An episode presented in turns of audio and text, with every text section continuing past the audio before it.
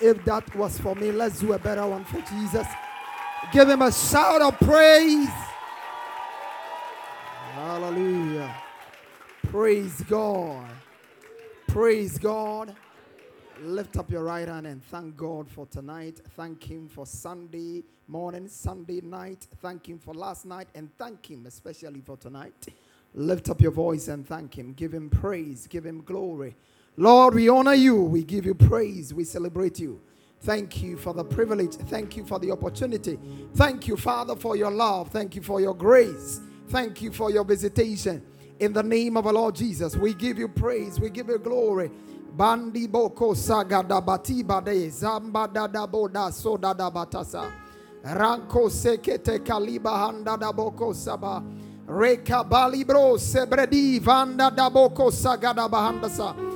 Lanti kalo sebredi vanda da boko sebede bede bede bede bede handasata. Lintalo ko sebedi bahandasa. Lift up your voice, speak in the language of a spirit. Open up your spirit, open up your heart, open up your spirit. Open up your heart, open up your spirit in the language of a spirit as you position yourself to receive from God tonight. Landu kasiba de katula bande kasuta paliko segere behanda la bahando saba rekato kalibrando ko sebediva handa la baha rekote kaliba sonde de bekato saba reko baliba sanda da baha rebato sabaha iko sagede kete kaliba hando sebe in Jesus' precious name.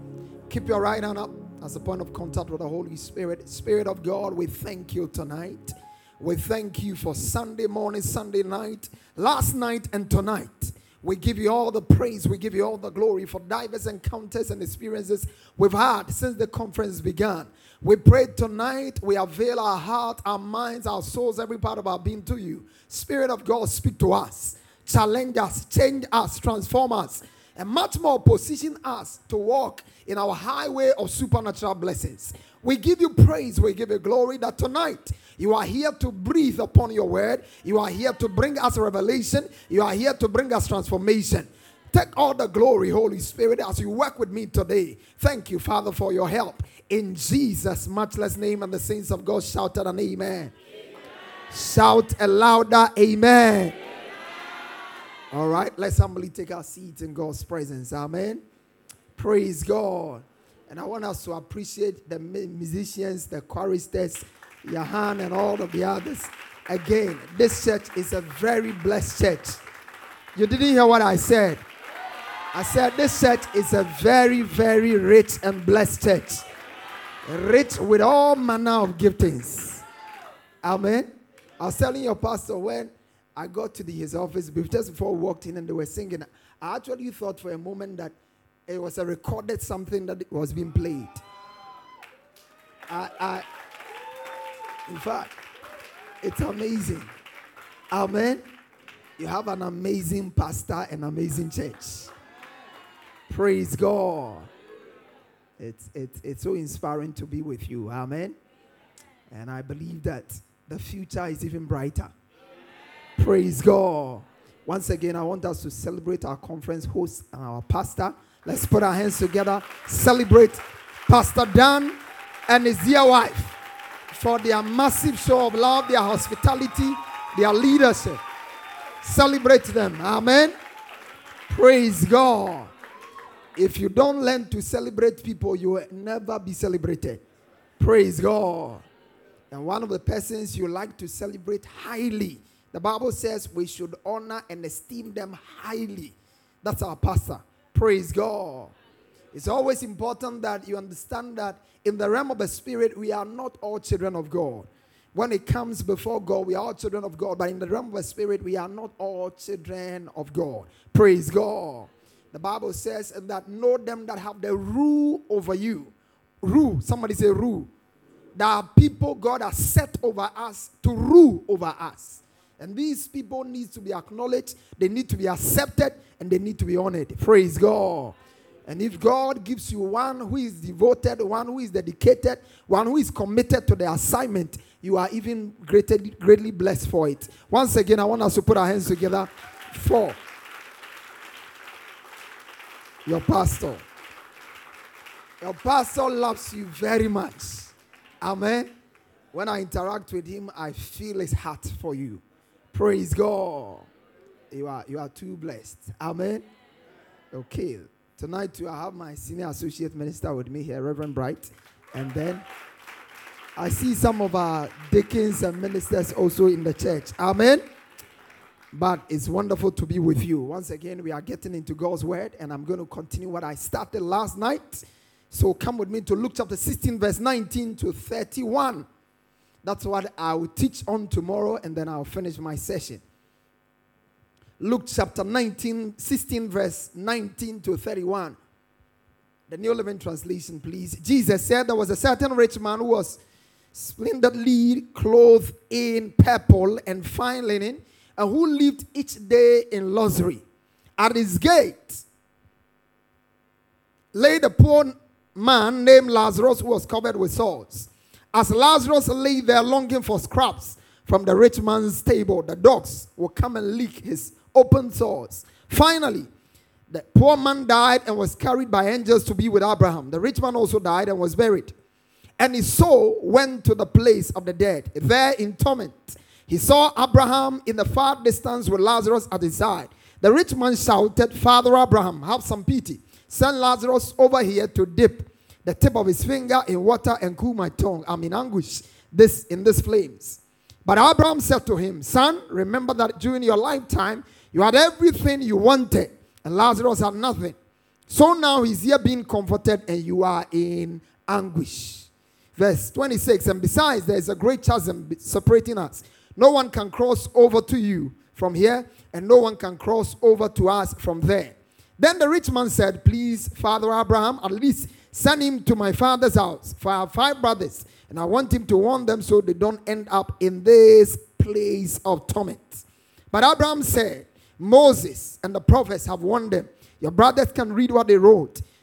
The rich man replied, No, Father Abraham, but if someone is sent to them from the dead, then they will repent of their sins and turn to God. But Abraham said, if they won't listen to Moses and the prophets, they won't listen even if someone rises from the dead. Ecclesiastes chapter 7 and verse number 8. Ecclesiastes chapter 7 and verse number 8. The King James Version says, Better is the end of a thing than the beginning thereof. Somebody say, Better is the end of a thing than the beginning thereof. Okay, so last night I began teaching on how to live and end well in life. Somebody say, How to live and end well in life. Life is a journey. We all come in naked, but we all don't live life naked. Praise God. Our entry point into life and our exit point into life, they are all marked by the same thing. They are all marked by nakedness. Job said, Naked I came, naked I shall return. In the book of First Timothy, Paul was speaking. He said, For we brought nothing into this world, and it's certain we can carry nothing out. Praise God. So, in between the, the exit and the entry, we have nothing. But within our lives, in between, we must have something. Somebody say, We must have something. And that is life in between. Your end is nothing. Some people live with the mindset that, well, we brought nothing into this world, we can carry nothing out, so we don't have to get anything. Just let me live life and go through the motions. No, that's not God's will and purpose for our lives. Praise God. God knows that you brought nothing and you will carry nothing. But while you are alive, He wants you to have something. Praise God. Turn to your neighbor and say, God wants me to have something. In the book of First Timothy, First Timothy, the King James Version says, First Timothy chapter 6 and verse number 17 all the way to 19. First Timothy 6, verse 17 to 19. He says, Charge them that are rich in this world that they be not high minded, nor trust in uncertain riches, but in the living God who giveth us richly all things to enjoy. That they do good, that they be rich in good works, ready to distribute, willing to communicate. Praise God. How can you have the capacity to do good? You need to be rich, you need to be empowered. And I see God empower you in this conference. So, in the account we read, the story about Lazarus and the rich man, we said yesterday that it reveals to us three categories of people in life. So, how many people? Three categories. One is the first category is the rich man's category. Somebody said the rich man's category. And we said the rich man's category has to do with people who live well in life, but they don't end well. Praise God. There are people who live life well. Everything they have. The Bible said the rich man lived every day in luxury.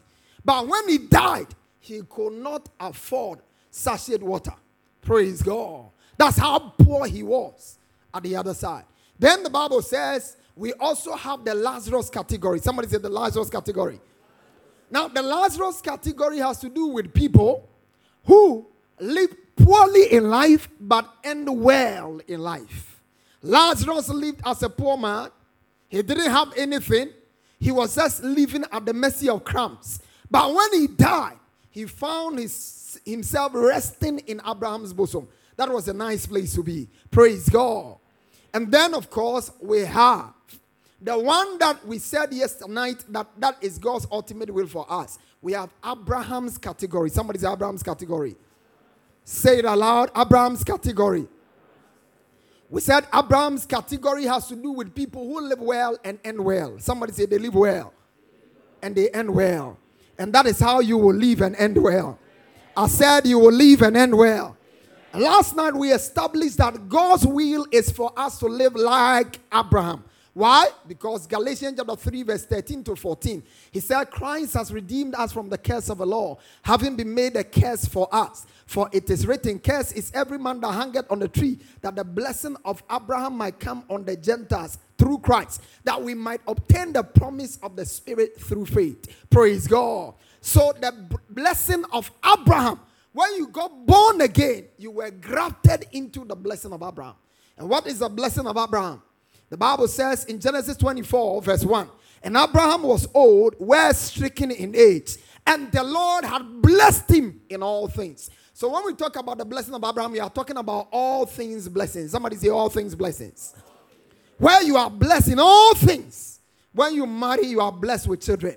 Praise God. If you do a business, you are blessed with profit. If you get into any academia to study, you are blessed with excellence. May you be blessed in all things. I said, May you be blessed in all things. May this church be blessed in all things. Maybe we be blessed with money. May we be blessed with souls. May we be blessed in all areas of our lives. Can I hear believing amen here? So Abraham was blessed in all things, and God wants us blessed in all things. And I walked you through a few people who lived well and ended well. The first one we talked about was the fact that Abraham lived well and ended well. Somebody say, Abraham lived well. And he ended well. Praise God. I also went into the New Testament and I showed you Apostle Paul, who also lived well and ended well. When it was about ending, he said, I have finished my course, I've kept the faith. Now is laid out for me a crown of righteousness, which the righteous judge shall give unto me on that day, not unto me only, but unto all them that love his appearing. But I came to talk about one man and I introduced him and I couldn't do much about it. But tonight we want to walk into that man's life and be able to discover how to do this thing. Praise God. So come with me to First Chronicles chapter 29, verse 26 to 28. First Chronicles 29, verse 26 to 28. And I'm reading from the New Living Translation. So David, the son of Jesse, reigned over all Israel. He reigned over Israel for 40 years. Somebody say 40 years. Seven of them in Hebron and 33 in Jerusalem. Verse 28. Let's read it together. And he died at a ripe old age having enjoyed long life, wealth, honor. Good. Then his son Solomon ruled in his place. Let's read it again. One go.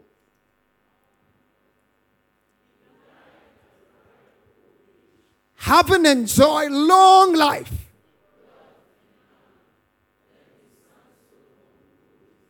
Praise God. I'm sure all of us want to have an end like this. How many of you want to have an end like this? And I want you to know that you can end like that. Praise God. It is God's will that you end like that. And I told you last night that The reason why we have a firm assurance that we can end like that is because of the person, the particular character, biblical character, who had this kind of end. If you want to look at David and consider him, and you want to think about people who should have a glorious end, David is not one of such people who should have it. Praise God. But in spite of who he was and how he started and where he came from, David ended like that. That's why I don't want you to take yourself out of the equation of people who can end well. Maybe because of your background, maybe because of the experiences you've gone through in life, maybe because of where you stay, maybe because of where you were born, maybe because of what you do for a living. I came to announce to you, regardless of your background, regardless of the circumstances surrounding your birth, you will end well. I said you will end well. Can I have a believing amen here? Amen. David ended well. The first thing about David that amuses me and the fact that he ended well was the fact that David was not perfect, but he ended well. You are not perfect, you will end well. Amen. Can somebody give me a believing amen? amen? Am I speaking to people who feel they are perfect? Are you perfect in any way? Then let your response show that you are imperfect. Praise God. David was imperfect, but he ended well. Praise God. In fact, he was so imperfect that in the book of Psalm 55, he said, As for me, my sins began when I was in my mother's womb. When you read Psalm 55, verse 5, the Amplified Version, I like the way he puts it in the Amplified Version, Psalm 55, verse 5. He said, Behold, I was brought forth. Psalm 50, 51, verse 5, sorry. Behold, I was brought forth in a state of iniquity. My mother was sinful when he conceived me, and I too I am sinful. Praise God. If a man conceived out of sin and born a sinner could end up doing so well in life, you who was born like that but has been redeemed and washed by the blood of Christ, you are entitled to a better end. Shout, I'm entitled to a better end. David, his sin could not be covered, it could be atoned. But your sins have been washed away as far as the east is from the west. That is how far God has removed your sin. And if God could remove your sin, you can be sure that He will not count your sins against you. Can somebody give me an amen there? David spoke and said, Oh Lord, if you are to mark iniquity, Psalm 103, verse Psalm 1 130, verse 3. He said, Oh Lord, if you are to mark iniquity, who will stand? That was David. He knew that his sins were too many, but he also had a secret that brought him to a place where he ended well. And tonight is my prayer that by the time I'm through with you, you will be positioned in a place where David's secret will become your secret that regardless of your life circumstances, regardless of your birth, your background, you will end up doing well in life. Can somebody give me a believing amen? amen. Give me a believing amen. amen. Look at David, David, David. First Kings chapter 15, verse 1 to 5. David, David, David. An imperfect man who ended well. First Kings 15, 1 to 5. The New Living Translation says, And Abijam began to rule over Judah in the 18th year of Jeroboam's reign in Israel. He reigned in Jerusalem three years. His mother was Maacah, the daughter of Absalom. He committed the same sins as his father before him, and he was not faithful to the Lord his God as his ancestor David had been. Go to verse number four. But for David's sake, in your lifetime, may God spare some people for your sake. This man David, for his sake, the imperfect man's sake, God was sparing some people. For David's sake, for David's sake. The Bible said, for David's sake, the Lord his God allowed his descendants to continue ruling. Listen, when you even mess up, your descendants will do well. And that's why I want you to tap into this very secret. There's, there's a way a man or a woman can walk with God in such a way that even when they are dead and gone and their children are going wayward, God can still step in and favor their cause. May you be favored in your lifetime. There are some people who are living a certain kind of life today, and it's not because of their own lives. I like it when Sunday, uh, Pastor was talking about that in the evening when I joined it.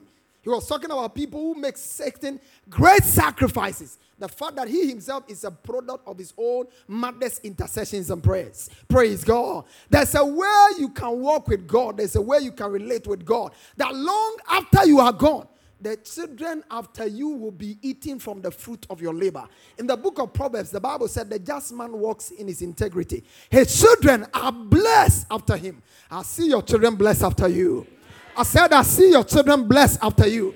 In the book of Psalm 112, verse 1 to 3, he said, Blessed, praise ye the Lord. Blessed is the man that feareth the Lord, that delighted greatly in his commandment. He said, His seed shall be mighty upon the earth. The generation of the upright shall be blessed. He said, Wealth and riches shall be in his house. I see you live that kind of life. I see you live that kind of legacy. Let's go back to Kings, First Kings, where I was reading. First Kings 15, verse 1 to 4, and we're reading verse 4. The Bible said, But for David's sake, the Lord, his God, allowed his descendants to continue ruling, shining like a lamp, and he gave Abijam a son to rule after him in Jerusalem. Look at verse 4, the imperfection of David. It's, it's almost like a paradox. God is saying, I'm sparing you because of David. And in the next verse, God is referring to the very sin of David. Look at this. When you are favored, you are favored. Oh. And I pray that in your lifetime, some strange favor will hit your life. Most of the time, people think that favor is accident. Favor is not accident. Spiritually, favor is provoked. I said, favor is what? Favor is provoked.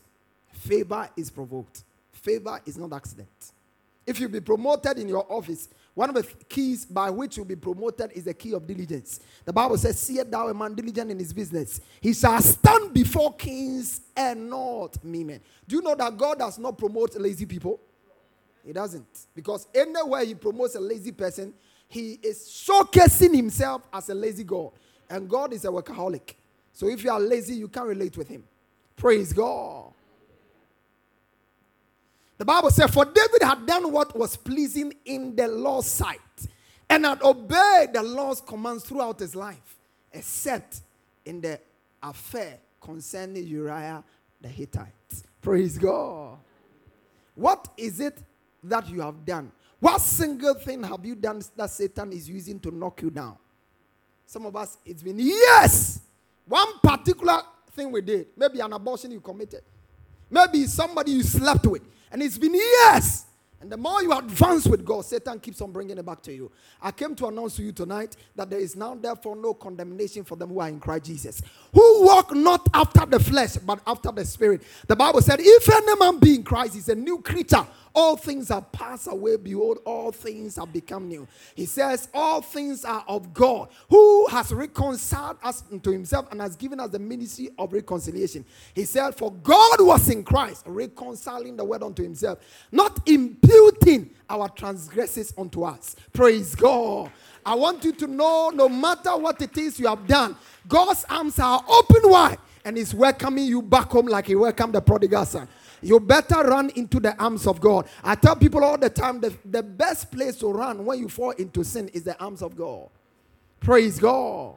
Don't quit church because you fornicated. Don't quit church because that somebody caused you havoc or something catastrophic happened in your life. Don't quit church because you see, one of the things Satan uses against us is to get us to move from our appointed place.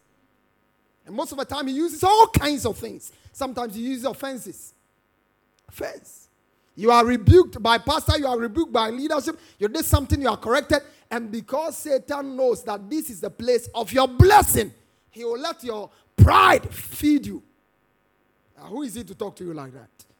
You know, there are many ICGC churches. Listen, there may be many, but this is your appointed place. Praise God. The Bible said, They that are planted in their appointed place, they shall flourish in the court of our God. Do you know that apples don't do well everywhere? Apples, they don't. They don't do well everywhere. What is happening to you in prayer temple may not happen to you in Holy Ghost temple. Am I communicating somebody? Maybe I may even say that it may not happen to you even at Christ temple. Am I communicating here? Heavy anointings are in such places, but that is not God's appointed place for you. Praise God. Do you know that everything that happened to the prodigal son happened because he left his appointed place? It's not the money he took that brought him. When he was coming home, he was not coming home for the money, he came home for the relationship. When you are connected, you will collect whatever is due you. The moment he connected, everything that was due him came to him. Everything that was due him came to him. Everything. Everything. Don't just be around, be spiritually connected. Am I communicating somebody? Be spiritually connected. Connected. Electricity power from Akosombo will be flowing. But as long as you are not on the national grid, your house will be in darkness. May you not live in darkness. Can somebody give me an amen? amen. Give me a believing amen. amen. David was not perfect, he ended well. Number two, David did not have a great start, but he ended well. Somebody say he didn't have a great start, but he ended well. David was not perfect, he ended well. David didn't have a great start, but he ended well. You see, it's good to have a great start, but for the average African, you are not likely to have a great start. Praise God. Some of us, our greatest challenge began with our birth. Where we were born, the village we were born into. We can even stretch it further, the house you were born into. The witches are just too many in that house. Praise God. So, your beginning, David said, I was conceived in sin. His conception was bad. His mother, you don't hear David, apart from talking about the fact that in sin did my mother conceive me, you didn't hear him mention his mother once again in his lifetime. David. I'm sure that because of the circumstances surrounding his birth, the moment David was born, pa, the woman just left him and abandoned. Abandoned and left and went for greener pastures somewhere. And then took David to the father and left. And the father said, This lady, I'm not sure. I know that I did many things, but I'm not sure I'm responsible for this one. Praise God. And so I will know how to deal with this man. I will eventually send him to the backside of a desert and then, if I kill him, they may charge me for murder. Let me take him to the backside of a desert and allow him to be eaten by lions and bears. Because you see, as the last child of his father, you would have least expected that he would be treated the same way Jacob treated Joseph, but not so. Jesse said, This guy, good riddance, take him to the backside of the desert because your favorite child, usually the last ones, last babies, last babies. How many of you are last babies? last babies. If you don't take care, they can easily go bad. Praise God. Because they are usually pampered. Pampered. But David didn't know any of such pampering at all. The father didn't like him, and the best place he wanted to dispose him was to send him to the mouth of lions and bears. But while he was there, when the father sent him there, he wrote in the book of Psalm Psalm 27, verse 10, he said, When my father and my mother forsake me, the Lord will lift me up. That was where David discovered God and he encountered God. Everything David became, he became it because he had an opportunity to be a shepherd. Listen, sometimes life throws certain bad circumstances at us. You are born, your father is not there. You are born, your mother is not there. And it looks like everything is against you. I came to announce to you, let everything be against you. If God is for you, you are more than a conqueror. I see you fulfill destiny. I see you impart your generation. I see you fulfill your purpose. I see you live well and end well. Can somebody give me an amen here? Jabez was born out of pain. The mother said, You will be called Jabez. But Jabez, though he was born out of pain, he died after a city, a whole city was named after him. You see, where you are born may not be your choice. And how you are buried, how, where you are born and where you are born may not be your choice. But where you are buried and how you are buried, you have a lot of impact you can make into it. Praise God. Where was Dr. Nkrumah born? In Nkroful. Where is he buried? In Accra here. Praise God. Where you are born is not your choice. Where you die is your choice. How you die is your choice. And I'll be coming to that very soon. Praise God. David wasn't born well, but he died well. Praise God. Jabez wasn't born well, but he died well. Even Jesus, the Savior of the world, was born in a manger, But by the time he died and rose again, the Bible said, Let this mind be in you. Philippians chapter 2, verse 5 to 11. Let this mind be in you, which was also in Christ Jesus, who being in the form of God, taught in no robbery to be equal with God, but made himself of no reputation and took upon himself the form of a man, and was made in the likeness of men, and being found in fashion as a man. The Bible said he humbled himself and became obedient even unto death, even the death on the cross. Wherefore God also had highly exalted him and given him a name that is above every name, that at the name of Jesus every knee bows, every tongue confesses that Jesus Christ is Lord to the glory of God the Father. Praise God. You may have been born without a name, but if you die without a name, is your choice. Praise God. David wasn't born well, but he ended well. You will end well. I said, You will end well. Let me hear a louder amen. And let me tell you, David didn't end well just by chance. David ended well because he made deliberate choices. Somebody say he made deliberate choices.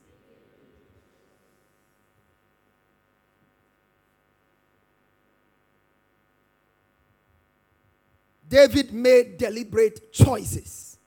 And tonight and tomorrow night, I'll just show you two of such vital choices David made. Two choices, two important choices David made to end the way he ended. Deuteronomy chapter 30, verse 19. When I quote the scripture, unless I instruct, keep it at New King James Version. King James, just King James Version. Deuteronomy 30, verse 19, he said, I call heaven and earth to record against you this day. Somebody say, I call heaven and earth. Uh-huh. That I have set before thee life and death, blessing and cursing. Choose life. Somebody say, choose life. You see, God set before you life and death, blessing and cursing, but He told you to choose life. In other words, if God were to choose, He would choose life for you. Praise God. But because you have the power to choose, he says, choose life. The sad thing is that though God has given us the power to choose, a lot of us make choices that end up sabotaging and destroying our destiny. Praise God. God has given you the power to live a blessed life, but it's all rooted in your choice. Somebody say, My choice. Say, My choice. David had to make one choices to end well.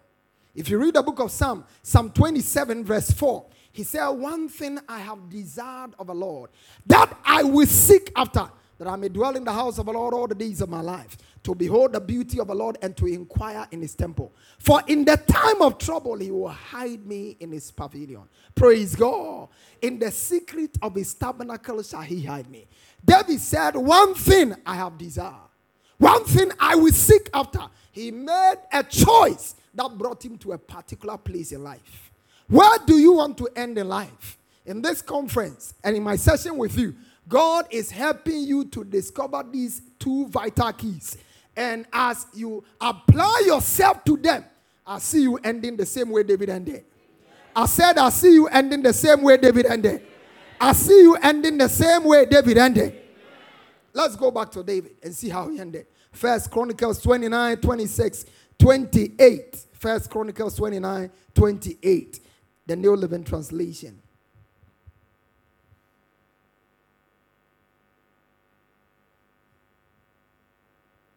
Okay, he died. Let's read it together. One go. He died at a ripe old age, having enjoyed long life, wealth, and honor. Amen. This is a generational legacy. You see, yesterday I couldn't talk about it, but David did not die in the prime of life, he died in an old age. God's agenda is for you to live old. You won't die before your time. And I stand on this exalted altar and I declare that between now and the end of the year, just as you saw January 1st, you see December 31st. Every agenda of hell concerning any life in this assembly and your families in the agenda of hell for premature, premature appointment with death.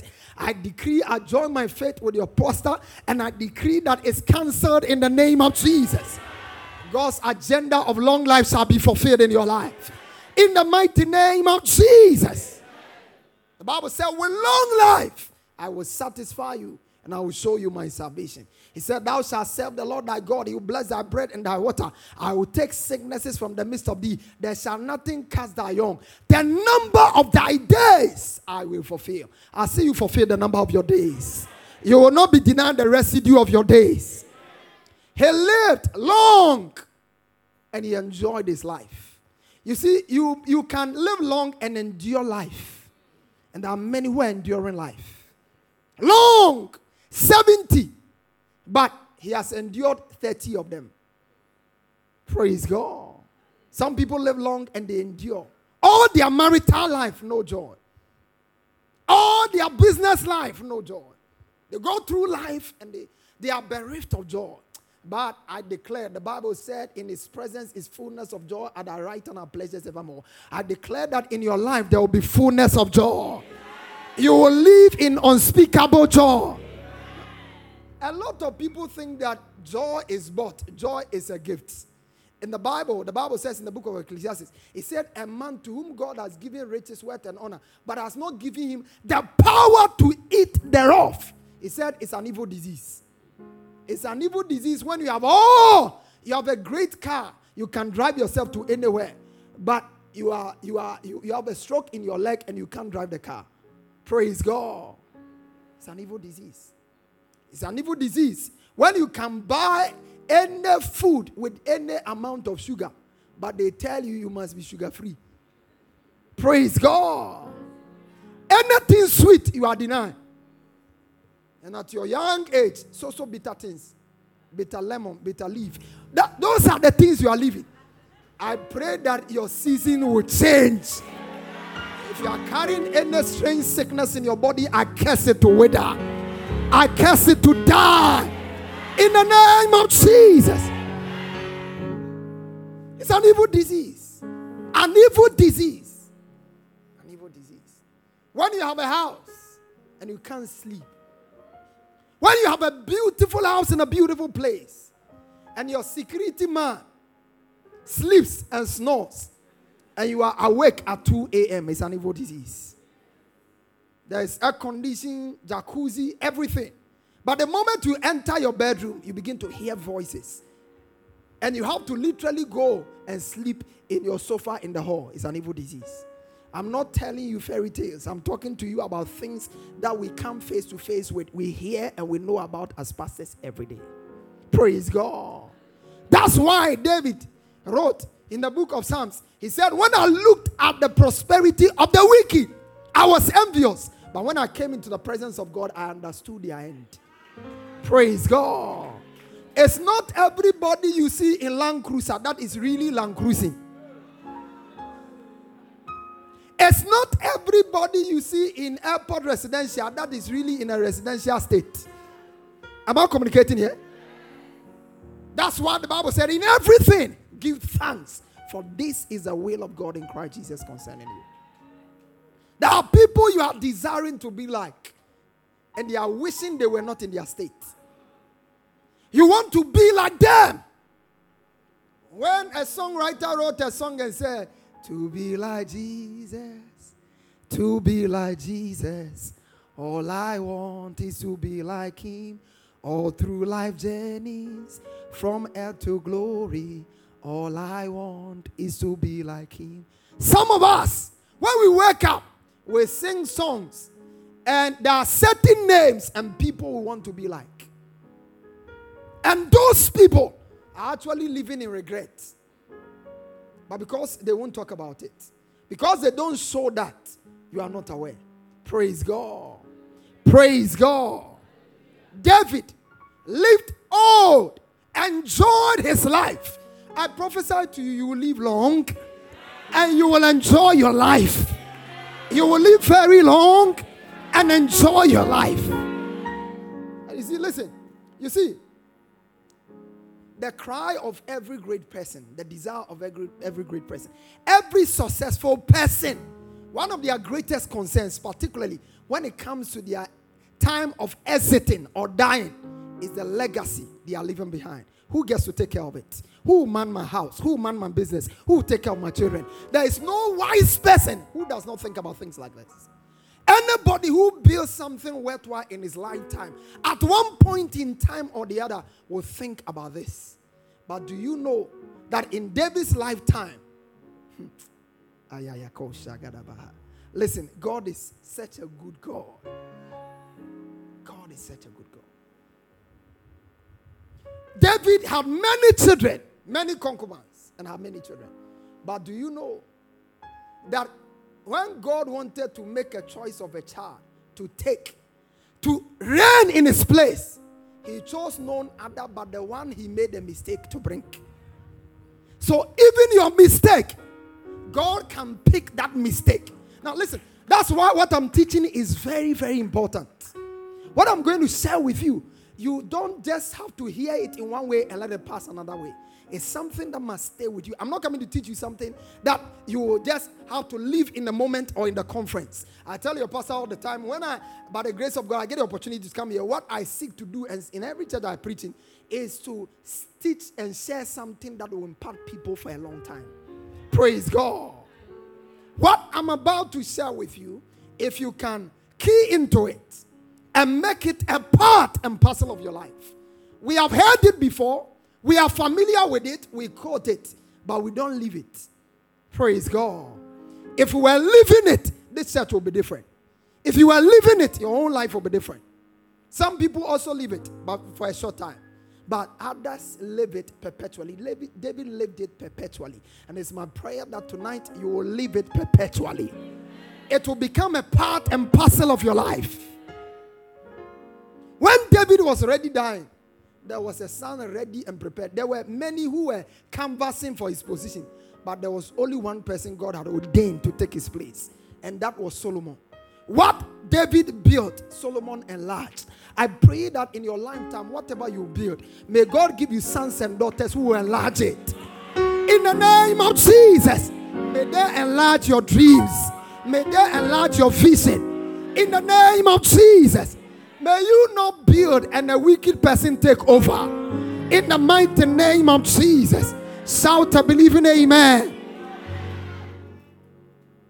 The question is, what did David do? What about David? Made him so special. What about David? Brought him to this kind of end. What about David? Gave him this glorious end in his life. We will pick it from the same text where he ended. Praise God. When you read First Chronicles, where we read and where we are now is the last two verses in First Chronicles. But if you want to see what made David, David, we have to jump back and come to First Chronicles chapter 29, verse 1. And there we'll pick it up from there. Give me the King James Version, please. Ma, ma, ma, ma, ma, ma, ma, ma. Furthermore, David the king said unto all the congregation, Solomon my son, whom alone God had chosen, is yet young and tender, and the work is great. Somebody said the work is great. I'll be dealing with this tomorrow. The work is great, for the palace is not for man, but for the Lord God. Go to verse 2. Now I have prepared with all my might. Somebody say, I have prepared with all my might. Oh, read it. I prepared with all my. He said, I prepared with all my might for the house of my God, the God for the things of. Read it with me. God for the things of. You should not fear to say God. Yesterday I told you, if you don't learn to handle God, heaven, you won't get there. Praise God. God for the things of silver for the things of brass for the things of, iron for the things of, wood for the things of, on stones and stones to be set, glittering stones and of diverse colors, and of all manner of precious stones, and marble stones in abundance. Praise God. Come to verse 3. Moreover, somebody say, Moreover. Moreover, because I have done what? Set my affection to the house of my God. Are you ready to hear? Moreover, because I have set my affection to the house of my God. David. He said, I have of my own proper good of gold and silver, which I have given to the house of my God over and above. Somebody say, over and above. Say, over and above. Hmm. For the holy house. Tonight, I'm looking at affection. Somebody say affection. Tomorrow, I will look at another one that starts with A. But that's for tomorrow. Praise God. Affection. David said, Because I have set my affection. You see, what God can add to your life, the additions you command in life, is a function of where you set your affection in life. The additions you command in life is a product of where you set your affection in life. In this conference, I want to ask you, where is your affection? ICGC, North Legon, Prayer Temple. Where is your affection? Where is it? Where is it? Where is your affection? Query says, Where is your affection? Is it just to be dressed nicely and join them on stage and move your body left and right? Where is your affection? Camera, camera crew, where is your affection? Where is your affection? Leaders and elders of the church, where is our affection? Is it just to join the sit at the front row and be acknowledged as an elder or a deacon in the church? Where is your affection? David said, Because I have set my affection. Now, come to Psalm 91, verse 14 to 16. Hmm. David knew how to direct his affection. Somebody say his affection. Oh, may your affection be directed aright. The word affection also means love. Praise God. When you say somebody is affectionate towards you, it means the person is in love with you. David set his love on God. And we must set our love likewise. Because he has set, somebody say he has set. Chronos, like, you know, the way you can set your watch. You are in Ghana, but you can set your watch to be in Nigerian time. You are in Ghana, you can set your watch to be in American time. So you set it anywhere you set your time, that's where it will be. Your time can be reading one hour ahead. And it's because we set it so. Most times, my time is 15 minutes ahead because I don't want to be late for events. Praise God. So you can set your affection. And that is a responsibility God wants all of us to have. Where is your affection? Wherever your affection is. If it's on Chelsea, you have set it so. If it's on money, you have set it so. If it's on women, you have set it so. If have, it's on entertainment, you have set it so. And if it's on the house of God and on God, you have set it so. And I pray that tonight and in this conference, you will rewire and set your affection on God. May your affection be set on God. Can somebody give me a believing amen? Give me a believing amen. The Bible said, because he has set his affection on me. Many people are in church, their affection has been set on getting a husband. Let them get it. Pastor won't find them. Some people, their affection is on getting a child. The day they conceive, that is the day they will stop giving certain seeds in church. Some people, their affection is on uh, getting a name for themselves in the church. They give a gift and it must be publicly announced. Where is your affection set? You can be in church and it's interesting that your affection can be set on singing. Praise God. You are gifted with singing, and your affection is on singing. That's all. The thing that motivates you and drives you to come to church is singing. David set his affection on God. You know, the Bible talks about David in Acts chapter 13, verse 12. That's when David was introduced. Acts chapter 13, verse 22. Acts 13, 22. King James Version says, and when he had removed him, I pray and prophesy in this conference people with negative affection shall be removed. In the mighty name of Jesus. Let, let me tell you, listen, your placement by God is a product of your affection for God. Where God places you in life is a function of your affection for Him. Where? When you read the book of Samuel, the Bible said God lifted David and set him so high so high You remember when David even messed up, God told him, David, even if you wanted additional wives, I could have given it to you. There was nothing David needed that God would not have given it to him. Why? Because when you seek first his kingdom and his righteousness, you don't get to seek any other thing again. I pray that everyone in ICGC, North Legon Prayer Temple, you will seek after God above everything else. May you seek after God above everything else. That's where the affection was. He said, when he had removed him, listen, God does not just promote people, God also removes people. The Bible said promotion. I returned and I saw under the sun that the race is not to the swift, the battle is not to the strong. In the book of Psalms, he said promotion does not come from the east, nor the west, or the south. But God is the judge. He put down one and set up another. In this conference, God is changing your position and He's changing your position because your affection is changing. Can somebody give me a believing amen? Give me a believing amen here. Give me a believing amen here. When he had removed him, when he had removed him, he raised up unto them David to be their king. I don't know which position you are in, but I see God raising you up. The God of Prayer Temple will raise you up. This afternoon, Pastor was showing me a gentleman who came into covenant with the church to do certain something specifically for the church consistently. And he was telling me how God is lifting him up. Praise God. God is a lifter. You will be the next to be lifted. I said, God is a lifter. You will be the next to be lifted. David said, Thou, O Lord, are the shield for me, my glory and the lifter up of my head.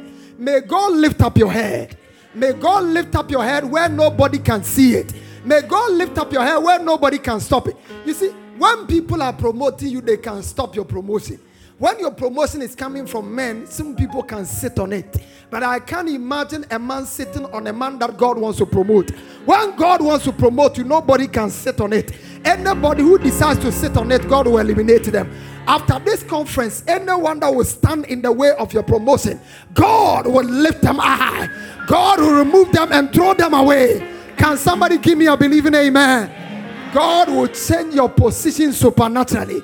Before 31st December, if you will set your affection right, I see God change your position. I see God change your position. I see God shift your level. Somebody shout a believing amen.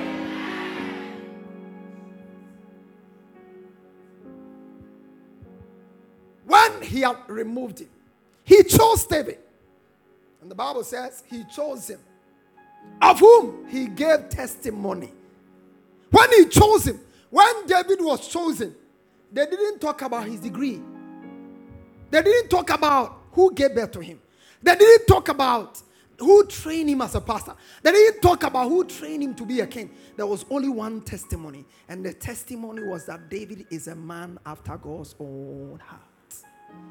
That was all he needed.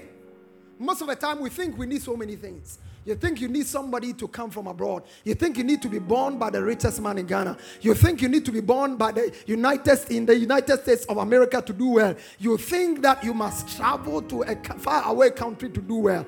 I came to announce to you, anywhere you are, when your affection is rightly located on God, you are okay to be blessed. You are a candidate of blessing. If your affection can be set right on God, no matter where you are, God can reach you. The Bible said the eyes of the Lord run to and fro, searching the earth, looking for those whose heart are perfect towards Him. May your heart be perfect towards God. I said, May your heart be perfect towards God. May your heart go all out after God. That was all. Look at your life. With all your degrees, see how you are struggling. See it. With all your efforts, you want to connect to this parliamentarian, you want to connect to that parliamentarian. Those of you in Accra, because you live close to them, that is your wahala. The more you connect, it looks like the more you become dislocated. Promises upon promises. And the more they promise you, the more they fail you. Because let every man be a liar, let God be true. You see, the most important personality in your life, you have served him and you are looking for men. David said, They looked unto him and were enlightened, and their faces were not ashamed. I will lift up my eyes to the hills from whence cometh my help. My help cometh from the Lord, the Lord which made the heavens and the earth. That was all David needed. You don't need the vote of Ghana to become the person God wants you to be. You don't need the vote of your office to become the kind of person God wants you to be. You don't need to be liked by your father. David was not liked by his father, he was hated by his brothers. But when God said yes, everybody had to say yes to him. I see men saying yes to you, multitudes will say yes to you. People will say yes to you left, right, and center. After this conference, men of substance will say yes to you. That man who has been dilly dallying with you, it's as if he wants to marry you, it's as if he's not sure. After this conference, he will say yes to you. That visa application that is not going through, I prophesy a yes for you this time. Can somebody give me a believing amen? Shout, It's my season of yes. Say, It's my season of yes.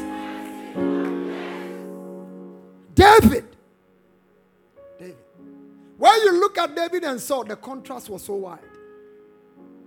David's heart was after God, Saul's heart was after position. When Saul sinned and then he was reprimanded, he told the prophet, I have sinned, I know, but still honor me. Honor me. Let me still have my position. But when David sinned, he was not thinking about his position.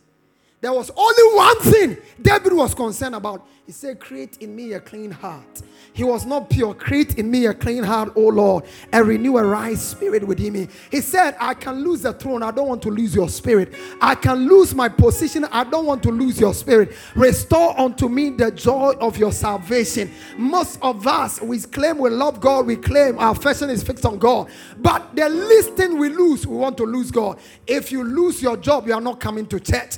If something catastrophic happens to you, we are not going to see you in a long time to come. Why? Because you are committed to those things and not to God. David said, I can lose anything and everything, but don't let me lose your Holy Spirit. Don't let me lose your presence. Don't let me lose it. Don't let me lose it. Don't let me lose it. Some of us can trade God's presence in our lives for money. When your body is the temple of the Holy Ghost, you can surrender the body to a man who has not married you and he's just pressing, pressing you like a ripe mango.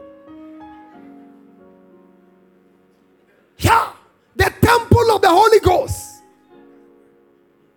They press you anyhow. When your body is the temple of the Holy Ghost. You know what? You see, because you, you prefer money, he buys you an iPhone or he gives you a capital that cannot replace the place of the Holy Ghost in your life. That cannot. David said, I can lose everything. I don't want to be rich. All I want is your presence. And when he had the presence, every other thing was available for him. Do you know that nobody could take away the throne from David? Not even when his own son rose up against him. He could not. Why? Because when God makes you a king and establishes you, He has established you forever. I pray that you'll be established by God. I pray that you'll be enthroned by God. I pray that your affection will come on God. In the name of Jesus. Your affection. Setting your love on God. And by the way, if you think all of this is a joke, or you think that it's not worth much, you know, Pastor, what is what is this? You know, Matthew 6:33 is one of the scriptures that is quoted very often in churches. But that is the scripture that is most neglected in the lives of a lot of Christians. Seek ye first. We read it, we don't understand it. Seek ye first. It means that when you are very tight, God must be first. When you have a tight appointment to meet, you must still wake up and God must be spoken with. Wake up in the morning you are not rushing for the interview. Father, I thank you. Lord, I want to love you. Thank you for the interview, but I want to love you. I want to spend time with you. Am I communicating someone? God first. When you are very tight financially, God first. You don't use your tithe or your building pledge and hope to pay it when you get the next money. God first. Somebody say God first. You see, When God becomes the priority for your life, He makes you a showpiece to your world. I said, when God becomes a priority for your life, He makes you what? A showpiece to your world. A lot of us are trying to showcase ourselves to the world. That's why we are frustrated. But when God, in this era of technology where there's YouTube, anybody at all who is not singing anything can sing something and put himself on Facebook. YouTube. A lot of people are doing showmanship, but there's God, God show. When God puts you on the screen, those who like you, those who don't like you, they must celebrate you. After this conference, you shall be celebrated. I said, after this conference, you shall be celebrated. How valuable is it when your affection is set on God? Why is it so important that your love must be set in nowhere but on God? Because the Bible said, Because he has set his love upon me. Psalm 90, verse 14. Let's go. Psalm 90, verse 14. 91, verse 14. Because he has set his love upon me. Therefore, will I deliver him. Great deliverances are awaiting you. He said, I will set him on high because he has known my name. You will be set on high. I said, You'll be set on high.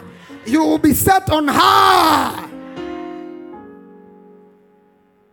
When your affection is truly set on God, there are many blessings that come with it. But I want to leave you with the principal one. And that can be found in Romans 8, verse 28. He said, And we know, we don't think, we don't pray.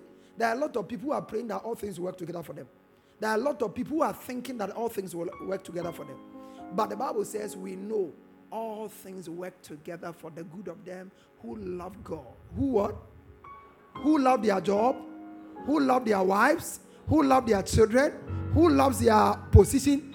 The good of them who what? Loves God and are the called according to his purpose.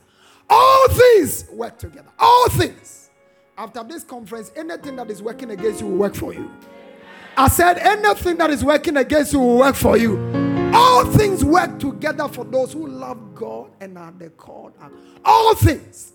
When I look at David's life, I see a man for whom everything worked together. The mother dumped him, the father didn't like him.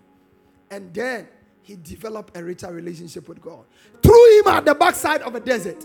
And at the backside of a desert, he obtained his CV that qualified him to come and fight a champion, which shot him to fame overnight. That was it. A man that was thrown to be eaten by lions and bears, he actually trained with lions and bears and became a champion. A man was sent to battle to send food. When he got there, that was the time Goliath was speaking. Everything was working together for his good. So, hated him so bad, and through him, he learned how to be a good king. Till tomorrow, David remains the greatest king of Israel. Do you know that the nation of Israel, the star in their flag, is not the star of Solomon? He was the richest and the greatest. But the star in it is called the star of David. That is how generationally blessed David has become. That is how. That is how. And David's affection was fixed on God from day one till he finished. You remember, the Bible said Solomon started by loving God. At the time he was finishing, he had left God and he was following other things. And so consistently, God will refer. Go through Kings, go through First Samuel, go through Chronicles, and it, it will amaze you the number of times God says, and for David's sake, and for David's sake, and for David's sake, and for David's sake. You think it's by luck, you think it's by prayer. It's a question of affection. It's a question of affection. His affection was fixed. When it had to do with God, everything can wait. David, he is a king, but they are bringing the Ark of the Covenant, and David cast away his royal robes. Come and see him dance like crazy. That's David. Look at you. You have not gone anywhere yet. It's just some small company you are trying to form. A company that has not even gone beyond Accra. When you come to church and we are dancing, you disdain and despise people in your heart. That's why you are not going far. That's why you are not going far.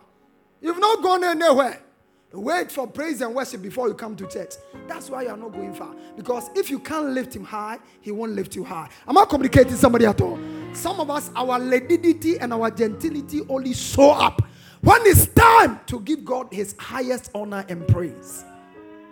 That's probably why you are not doing so well. That's probably why sicknesses and diseases are afflicting on every side. In fact, you are even getting great. You have become great, but that is why you are not getting greater than you like you expect. Praise God. David was so elevated by God. There was nothing. That's the thing. The reason why it pained God so much that David went for Bathsheba was that God could have given David a thousand times of Bathsheba type of woman. If David wanted it, God told him. God told him. God. Why? Because his affection was there. May your affection come on God. I said, May your affection come on God. May your affection come on God. All things. Somebody say, All things. I'm closing now. All things. You see, your affection, just as you can set your watch and not know the time you have set your watch to be. If you set your watch 15 minutes fast, you know it's 15 minutes fast. True or false? Am I communicating to somebody? Listen, if somebody is sleeping around, you help the person.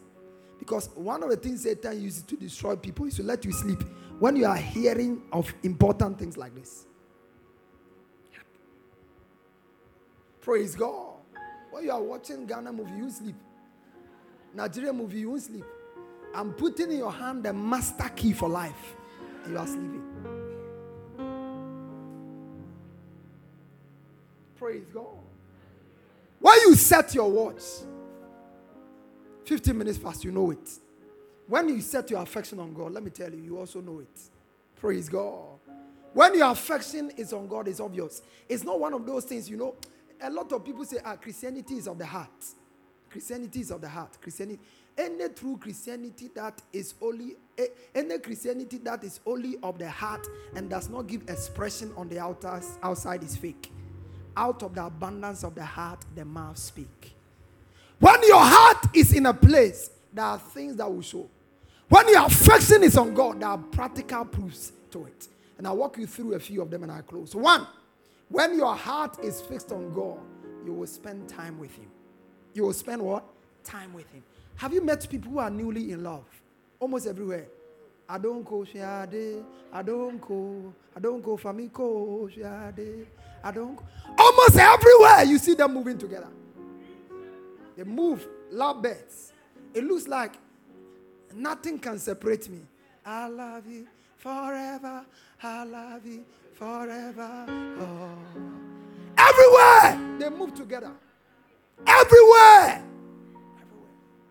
Sometimes you hear people who divorce and you wonder, are these not the people who are so close and glued together? What happened? When you are in love, you will spend time. If you can't spend time with God, come to church. Time is a exceeded 15 minutes and you are checking your watch.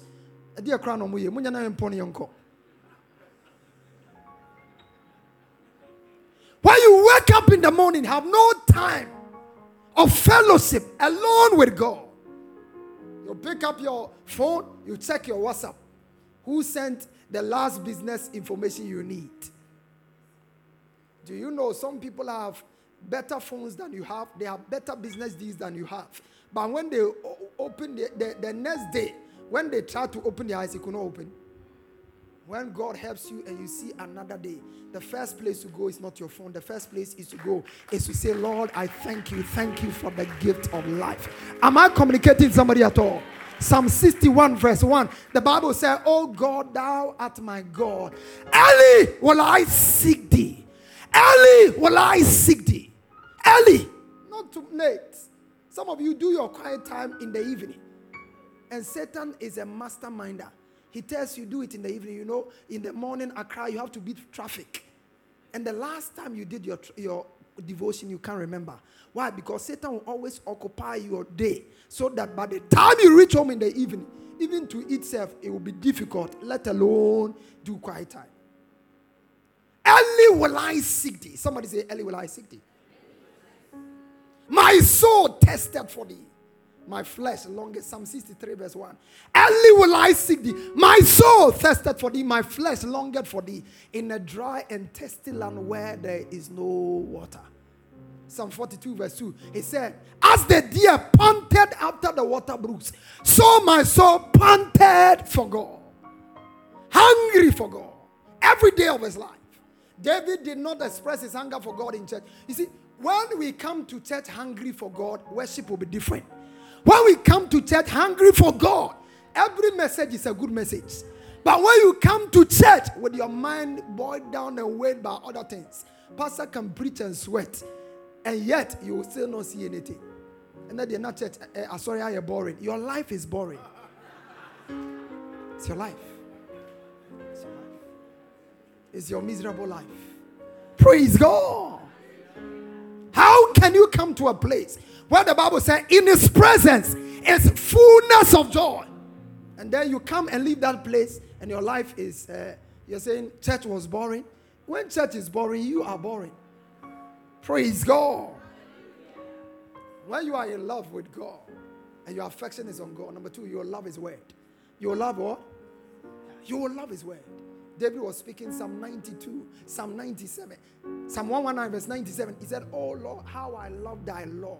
It is my meditation all day. I love it. I love it. I love it. I love your law. When you are in love with God, you don't preach when they are, we don't sleep when they are preaching. Am I communicating here? You don't sleep. You don't pick your Bible and doze off. You love the word. When the word is coming, you are alive. How I love that Lord. It is my meditation all day. All day. Because Christians in our era, in our times, have lost our love for God. We, we are allowing people to deceive us in the church. People do all kinds of things in the name of Christianity. Sell a ajongo to us, sell holy water to us, sell all manner of things to us because the master key of life, this book of the law shall not depart from your mouth, but thou shalt meditate therein day and night, that thou mayest observe to do according to all that is written therein. For then thou shalt make thy way prosperous and you have good success. You have neglected the book and you are going from place to place for holy water. Holy water can help you, it doesn't. If the book cannot help you, you can't go far. Am I communicating here? This is the master book of life. When you are in love with God, you will obey Him with delight. Somebody say, Obey Him with delight. When obedience is difficult, love is not in place. Jesus said, If you love me, you will keep my commandments. When tithing is a burden instead of a delight, your love for God is in question. Praise God. Praise God. When tithing. When giving it's a difficulty for you. Love is not in place. Obedience. David said, Oh, how I love thy law. He said, I delight greatly in your law. Psalm 112, verse 1. He said, Praise ye the Lord. Blessed is the man that feareth the Lord, that delighted greatly in his commandment. Delights greatly in his commandment. Everything God says, you are moved to do it. God tells you, drop a seed, you drop it. God says, move, you go reach out to souls. You are reaching out. Everything God tells you, you are you are moved to do it. May we move at the impulse of His word. May we move at the impulse of His word. Can somebody give me a believing amen? Number four, when love for God or affection is fixed on God, you will love righteousness and hate sin. You love righteousness. David eh, was not perfect, but I, I want you to know David did not love iniquity. Praise God. He wasn't perfect, but he hated sin. That's why he could write a whole chapter just to confess sin. One sin, he wrote a whole chapter. Word over it. While another person was defending his. Maka, maka, maya, maya. Then you are sleeping with someone who is married to another person, and you are in church singing in the choir, giving fat offerings. That's not a lover of righteousness, that's a lover of wickedness. Praise God. When you are in love with God, your affection is fixed on God. You will love righteousness. You see, the reason why God could easily overlook David's sin was because the moment David was told, David said, I have sinned. The moment he said, I have sinned, And God immediately, when you go read it again, he, David said, I have sinned. And God said, I have also laid away your iniquity. Immediately. Immediately. Why? Because according to Proverbs, he that covereth his sin shall not prosper, but he that confesseth and forsaketh shall obtain mercy. You have for, committed fornication and a seed has been taken. Don't add sin to sin and commit abortion. Am I communicating here? Don't add sin to sin. Don't add sin to sin. It doesn't show that you love God enough. Don't add sin to sin. Don't. Don't. I close. When you are in, your affection is fixed on God, you will love His house. You will love what? Some of us love companies with unbelievers than the house of God. When coming to the church is a burden for you, you are not in love. David said, How amiable are your tabernacles? My soul longs to dwell in your presence. David was speaking, and by the way, David was not a mean person, he was a king of Israel. He said, I'd rather be a doorkeeper in the house of God. I'd rather be, you know who a doorkeeper is? It's like the security man. You, you are just an ordinary banker, and to usher self, you think it's above you. That's why you may be an employee for life. For, for life. Praise God. You think, you, you see, just a doctor that you have become. Just doctor you have become. It has so entered you, you can't bring yourself down to play keyboard or do anything in church. And you just come to church and you sit idle. David was a doorkeeper. That was a man in love with God. And I close with this. When love for God is in place, you will give to advance God's house. Somebody say, You will give. Say, I will give. Say, I will give. You will give to advance God's house. You will give. David said, Of my own proper good, I have given over and above, over and above, over and above. Tomorrow I'll deal with that. You will give. You will give. You will give. You see, your heart cannot be with God when your money is not with God. Your heart cannot be with God when your money, the amount of money you give to God is a, is a revelation of how much of your heart is given to God. Did you hear what I said? The amount of money you give, when your offering is one Ghana, your heart is one Ghana to God. When your offering is 10 Ghana, your heart is 10 Ghana to God. When your heart is 100 Ghana, your offering is 100 Ghana to God. Why? Because the Bible says, where your treasure is, that's where your heart will be. Where your treasure is, that's where your heart will be. You know why? When that lady said no to you, you were almost com- committed suicide. The investment was heavy.